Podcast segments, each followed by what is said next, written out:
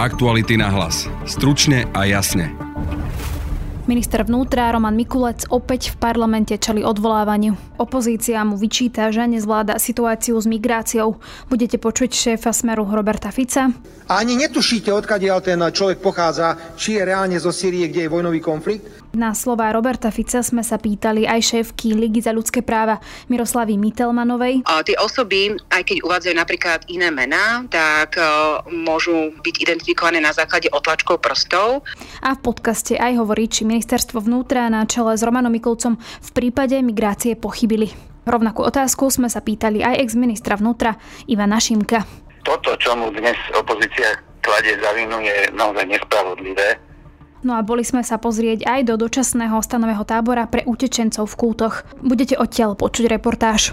No momentálne som s tým nespokojný na základe toho, že mám malé dieťa. Môj postoj je, uh, som presvedčený o tom, že evanieliový kresťanský, teda sú to ľudia, ktorí potrebujú pomoc a tak k tomu jednoducho pristupujem. Ja som svojím spôsobom zažil tú situáciu, akože je dávnejška som prišiel tu na Slovensku. Men Súria, Kurdy. Ja som, uh, on je zo Sýrie. Práve počúvate podcast Aktuality na hlas, ktorý pripravili Denisa Hopková a Denisa Žilová. Aktuality na hlas. Stručne a jasne. Momentálne sme v Kútoch, e, pôjdeme sa pozrieť do stanového tábora a momentálne je teraz pri mne aj obyvateľ Kútov. Dobrý deň. Dobrý deň.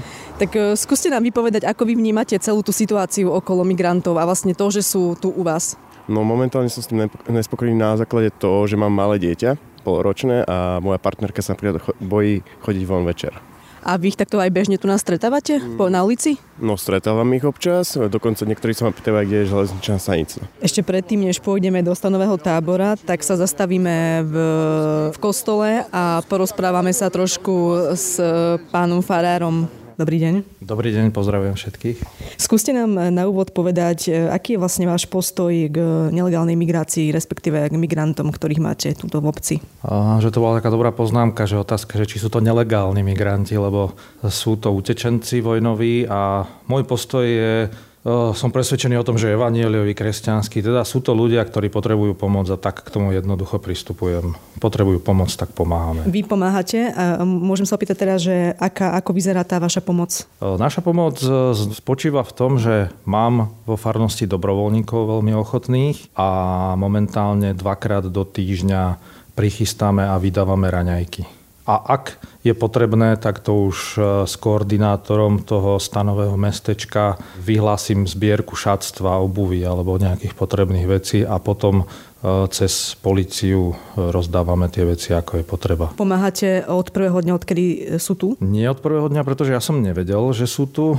Totiž to mňa až e, farníci moji upozornili na to, že na stanici je zo pár utečencov, takže som tak možno povedal, že skoro s dvojtyžňovým omeškaním sme začali pomáhať. Takže ale hneď, keď som sa dozvedel, tak sme išli na stanicu a hneď sme im e, nejaké jedlo priniesli. Teraz sme už pred stanovým mestečkom, ktoré sa nachádza nedaleko e, vlakovej stanice má zhruba veľkosť menšieho futbalového ihriska dedinského. Vidíme tam stany, asi 20 stanov odhadujem. Malo by tu byť zhruba okolo tých 100 až 150 migrantov, tak uvidíme, že koľko ich tu vlastne uvidíme. Stanové mestečko je oplotené klasickým plotom a okrem toho klasického plotu je tu aj plot, ktorý sem pridali navyše e, kvôli demonstráciám, ktoré tu boli cez víkend. Takže do, dobrý deň, vy ste z Ligy za... Ľudské práva. Takže dobrý deň, my sme z Ligy za ľudské práva. Tak e, povedzte nám, že nie, niečo bližšie, aké to sú rodiny, koľko je tu ľudí a tak. Ľudia sa tu menia každý deň, väčšinou je to okolo 150-180 ľudí denne, ale každé 1 až 2 dní sa vlastne tí ľudia zmenia. Jedna rodina tu je dlhodobo, dlhodobo, možno týždeň teraz, čiže keď sa rozprávame o ľuďoch, ktorí sú momentálne dnes tu, tak pravdepodobne tu pred dvomi dňami neboli. Čiže zhruba tak po dní, po dvoch, maximálne po troch väčšinou odchádzajú ďalej. Áno, presne tak. Oni sa snažia prekročiť slovensko-českú hranicu a v prípade, ak ich teda nevrátia, tak pokračujú ďalej a keď ich e, vrátia, tak sa môžu vrátiť sem do, do stanového vlastne mestečka. Tá, tá služba, s ktorou im pomáhate, mm-hmm. Liga za ľudské práva poskytuje právne poradenstvo, to znamená základné informácie o tom, aké rozhodnutie alebo potvrdenie im vydala cudzinecká polícia, pretože každý, kto je v tomto stanovom mestečku, už má buď potvrdenie o o tom, že môže zotrvať na území Slovenskej republiky, lebo tam existuje tzv. prekážka administratívneho vyhostenia, že sa nemôžu vrátiť späť do krajiny pôvodu, v tomto prípade do Sýrie, lebo by bol ohrozený ich, ich sloboda alebo život na základe buď jej ich rasy, národnosti, náboženstva alebo príslušnosti k určitej sociálnej skupine alebo pre politické presvedčenie a teda Slovenská republika ich nemôže vrátiť späť. Zároveň, keďže prebieha aj ozbrojený vnútroštátny konflikt v Sýrii, tak to je ďalším dôvodom, pre ktorý teda môžu zotrvať na našom území. Koľko dní a hodín denne tu strávite? Liga za ľudské práva v podstate začína tú spoluprácu s Centrom právnej pomoci od tohto týždňa, čiže my sme tu boli trikrát. Boli sme tu na stretnutí stretnutí so samozprávami ešte pred tromi týždňami, potom som bola poskytovať právne poradenstvo priamo na stanici kde bolo vtedy asi 25 ľudí, bola tam tiež jedna mamička so šiestimi deťmi a potom sme tu boli minulý týždeň a od dnešného e, týždňa sme sa dohodli s Centrom právnej pomoci, že budeme ako keby zlúčovať tie naše kapacity a Centrum právnej pomoci je organizácia pod ministerstvom spravodlivosti, ktorí poskytujú bezplatné právne poradenstvo osobám, ktoré sú v hmotnej núdzi. A Liga Viete za... možno aj trošku približiť, e, v čom vlastne vy, oni potrebujú teda poradiť? No my môžeme radiť akurát v tých oblastiach, ktoré máme expertízu. To znamená pobyt aktivity, akým spôsobom teda môžu tu na Slovensku zotrvať, čo, aké práva sa viažú k tomu pobytu, respektíve im približiť tzv. ten dublinský systém, ktorý máme v rámci Európy pretože Európska únia začala už v roku 1999 vytvárať spoločný európsky azylový systém, čo znamená, že tie pravidlá na úrovni Európskej únie by mali byť všade rovnaké, alebo teda minimálne v tých krajinách, ktoré pristúpili k tomuto spoločnému systému. No a jedným z tých pravidel je tzv pravidlá, ktoré fungujú na základe dublinského nariadenia a teda sa vytvoril dublinský systém, kde teda prvá krajina, kde ľudia prichádzajúci z tretich krajín vstúpia a teda požiadajú o azyl, tak tá by mala byť aj zodpovedná za posúdenie ich žiadosti o azyl. Zároveň títo ľudia teda nie sú žiadateľmi o azyl, ale ak pôjdu do inej členskej krajiny, napríklad do Česka alebo do Nemecka, tak tieto krajiny ich majú právo vrátiť tam, do, ktorej, do tej krajiny, do ktorej vstúpili ako prvej. Môžeme ešte na záver vaše meno? Miroslava Mitelmanová. Dobrý. Áno, respirátory. Respirátor, no.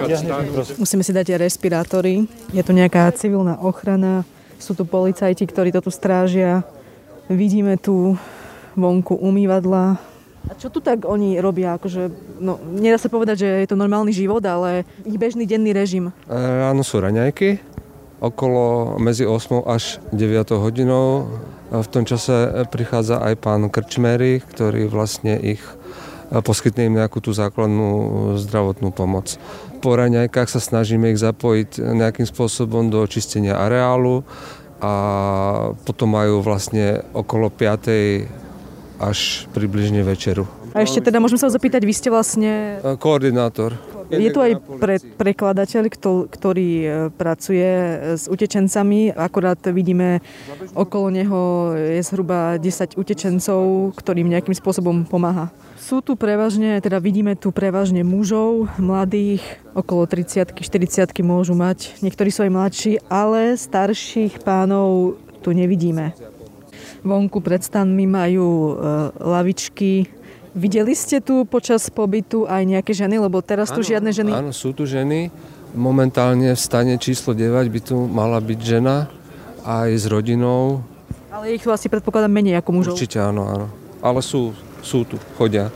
Ale ty sa snažia vždy čím skorej asi mm-hmm. prejsť tú hranicu lebo bývajú treba s malými deťmi. Čo sa týka tých chorôb, viete nám aj povedať, že o aké choroby ide? Najčastejšie je tu ten svrap, no ale to je z dôvodu tej hygieny, že idú niekoľko dní, týždňov bez toho, že by vlastne mali nejaké zázemie, kde by sa mohli osprchovať, umyť a tak ďalej. Vidíme tu pred nami, je tu civilná, e, civilná ochrana a čo vlastne ich úloha? Lebo vidíme, že vchádzajú do stanu jedného, tak e, čo robia? Oni koordinujú v podstate celý tento tábor, aby vedeli, teda oni vedia, kto sem prichádza, my keď sme dneska nahlásili návštevu, tak sme to vlastne nahlásili cez ministerstvo vnútra a oni pracujú s okresnými úradmi, kde títo zamestnanci civilnej ochrany pracujú, čiže vlastne sú takí hlavní koordinátori pomoci alebo tých služieb, ktoré sa to poskytujú Čiže spisujú, čo majú utečenci vo vnútri, nejaký ventilátor, koľko ich tam vlastne je. Strávu, rozdávanie tej strávy, aj cirkevné organizácie, ktoré sem prinášali aj ráno raňajky, tak sú v podstate v kontakte s nimi. A mohli by sme nakúknúť aj dovnútra? Pojem môžete, no. Takže pozeráme sa dovnútra stanu, vidíme tu dvoch ľudí a raz, dva, tri, štyri, e, zhruba 8 postelí. Momentálne je pri mne e, tlmočník, tlmočník. Uh, Vian Ilias. Dobrý deň. Dobrý deň. Vy pochádzate o, Z Iraku. z Iraku.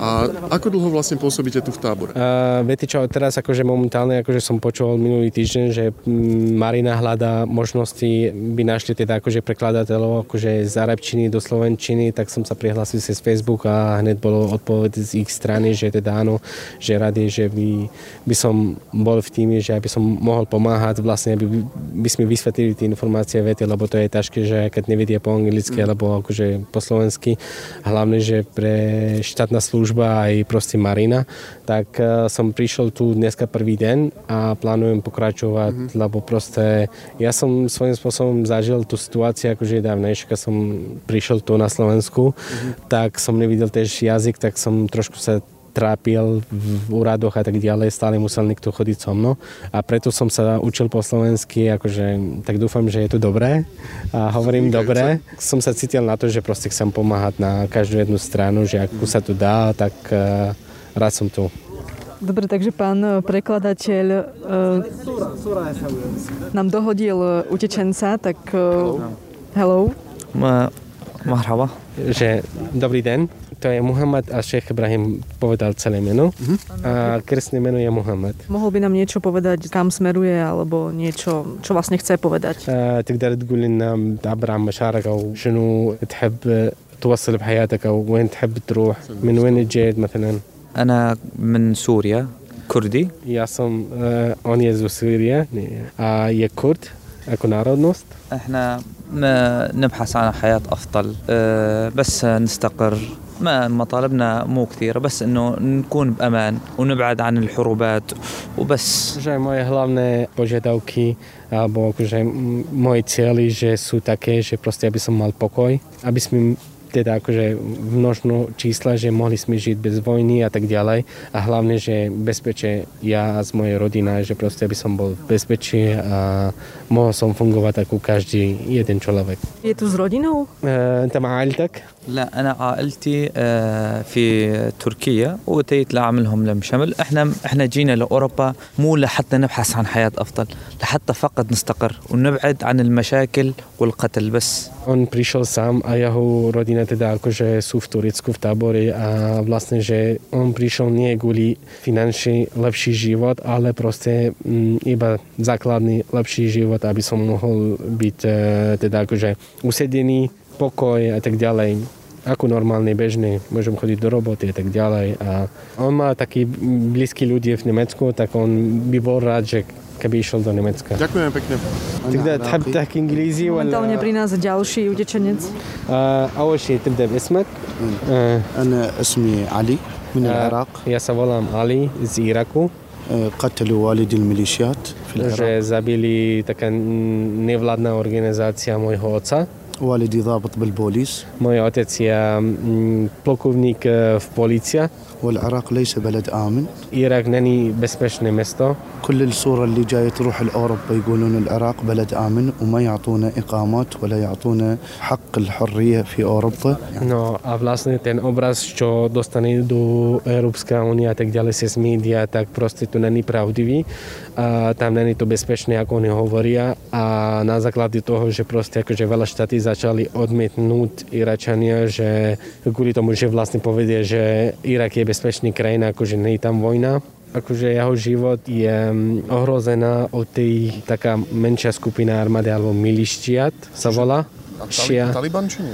Nie je to Taliban, ale to je akože milišiat. فيه Uh, داعش موجود في العراق أكو وموجود إيسيس الطائفة في الشيعية العراق. والميليشيات الميليشيات الشيعية že to sú vlastne tí skupiny, ktorí akože nemajú problém, že zabiť hoci koho, že či sú muslimánia, kresťania, sábia, jazidi, lebo v Irak sa nachádzajú veľa náboženstvo. Že on hovorí, že on je muslim, ktorý akože patrí do tej skupine, že sunna. Nemajú s tým problém, že či je tu kresťan, či je tu sábia, či je tu iná, iný náboženstvo, len tá tá druhá strana, tá šia, že vlastne urobila tú tu, tu rozdelili celý Irak. Ešte možno, či je sám alebo s rodinou. انت بحدك ولا انا وحدي وعائلتي مهدده انا مهدد a vlastne iba takto akože narýchlo, že on je nasledovaný a jeho rodina ho poslal do nejaký tábor UN v Iraku, severný časť, mm. to je UNCHR alebo UN, zároveň OSN. On pretože priš, prišiel tu a dostal akože v Turecku nejaký listky, ktorí akože vyhražali ho a ešte do Srbska sa dostali nejako a niekde. القانون لا يحمي أحد في العراق že zákon v Iraku, že neochrání nikoho. Po dvoch rozhovoroch s utečencami odchádzame už zo stanového mestečka s Kútou. Aktuality na hlas. Stručne a jasne. Minister vnútra Roman Mikulec v parlamente čeli 7. pokusu o odvolanie. Šéf rezortu vnútra podľa návrhu opozície úplne odignoroval povinnosť strážiť vnútornú slovensko-maďarskú hranicu a nezvládol tak ochrániť slovenské hranice pred príchodom nelegálnych migrantov, ktorých české úrady vracajú na spoločnú hranicu. Roman Mikulec sa v plane bránil, že migráciu zvládajú.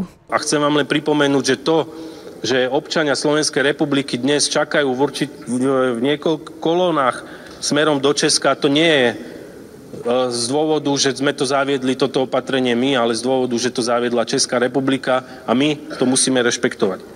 Ak bude e, dôvod na to, aby sme uzavreli hraničné prechody, aj my ich uzavrieme s Maďarskou republikou, ale zdôrazňujem, toto nie je koncepčné riešenie na zvládanie nelegálnej migrácie v medziach Schengen, Schengenu, a platných smerníc Európskej únie. O odvolávaní Romana Mikulca práve kvôli tomu, že mu opozícia vyčíta, že nezvládol situáciu na e, slovensko-maďarskej hranici, sa budem teraz rozprávať so šéfkou Ligy za ľudské práva Miroslavou Mitelmanovou. Dobrý deň. Dobrý deň. Pani Vitelmánová, tak teda opozícia chce odvolať Romana Mikulca. Ako to vnímate? Tak ja môžem posúdiť, akým spôsobom sa ministerstvo vnútra začalo zaoberať uh, touto tematikou potom, ako sme ich my oslovili. Uh, my sme v spolupráci s občianskými organizáciami, s cirkevnými organizáciami, ktoré pôsobia tu na československej hranici.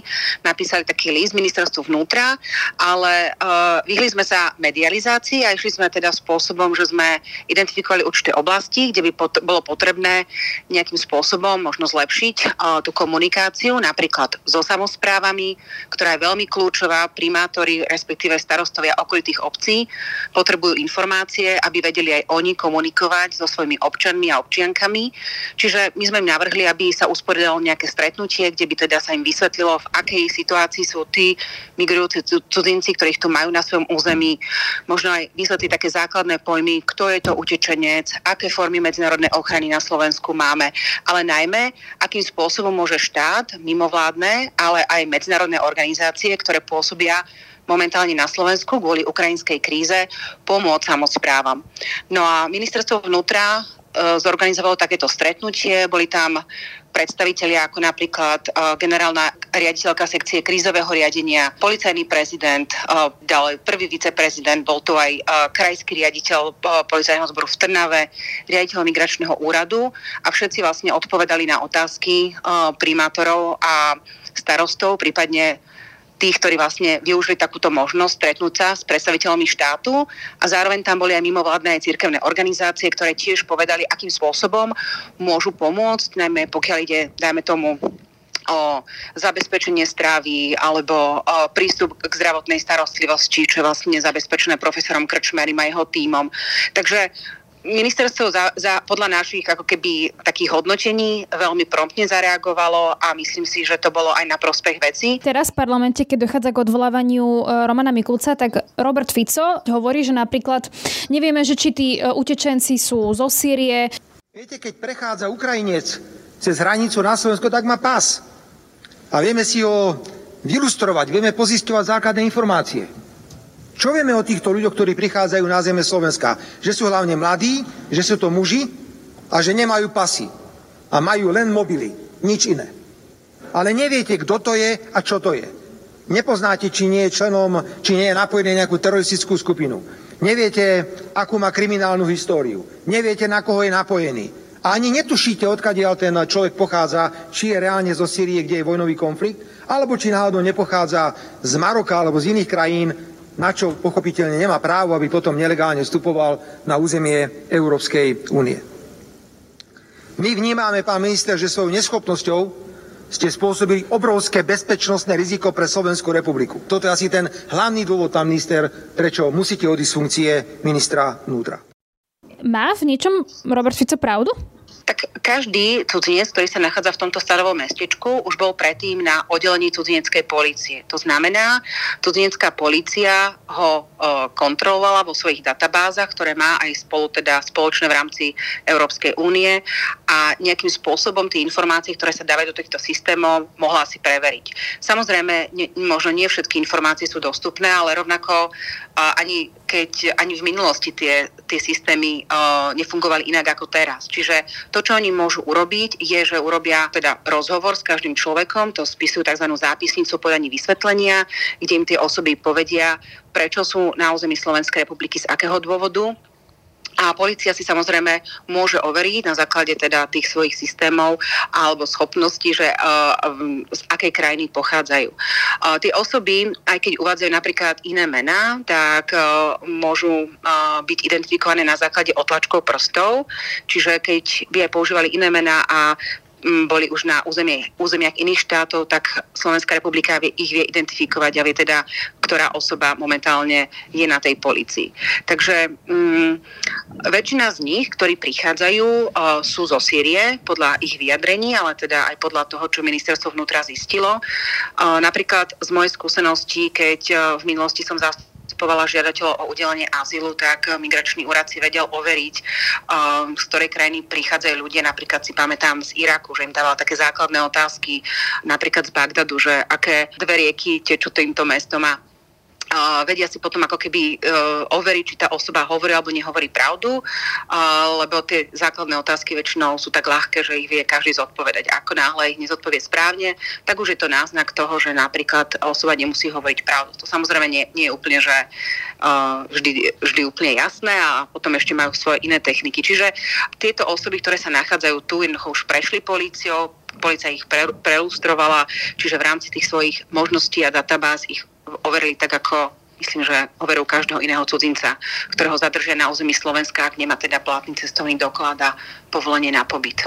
Ďakujem pekne, toľko šéfka Ligy za ľudské práva Miroslava Mitelmanová. Ďakujem Maja, do počutia. O téme sa budem teraz rozprávať s exministrom vnútra Ivanom Šimkom. Dobrý deň, Prem. Dobrý deň.